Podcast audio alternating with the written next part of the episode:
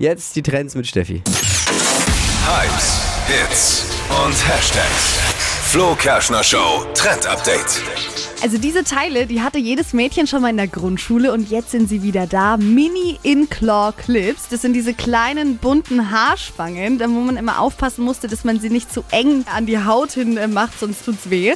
Sind gerade voll angesagt bei Instagram Fashion Bloggern und passt halt jetzt auch voll zu diesem 90er Style, der eh gerade wieder voll in ist und äh, kann man perfekt einfach zur Dutt-Frisur festmachen, Pony wegstecken, also alles, was man halt sonst mit so normalen Haarklammern macht, nur halt in auffälliger. Also jede Basic-Frisur wird dann einfach zum Hingucker. Sorry, dass ich da jetzt nicht mitsprechen kann.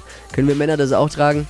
Geht auch. Also Geht auch. deine Haarlängen hier vorne, das mit dem Löckchen vorne Ja, ich kannst du auch ich- wegstecken. Ich muss zum Friseur. Wie es aussieht, habe ich euch auch nochmal auf petradion1.de verlinkt.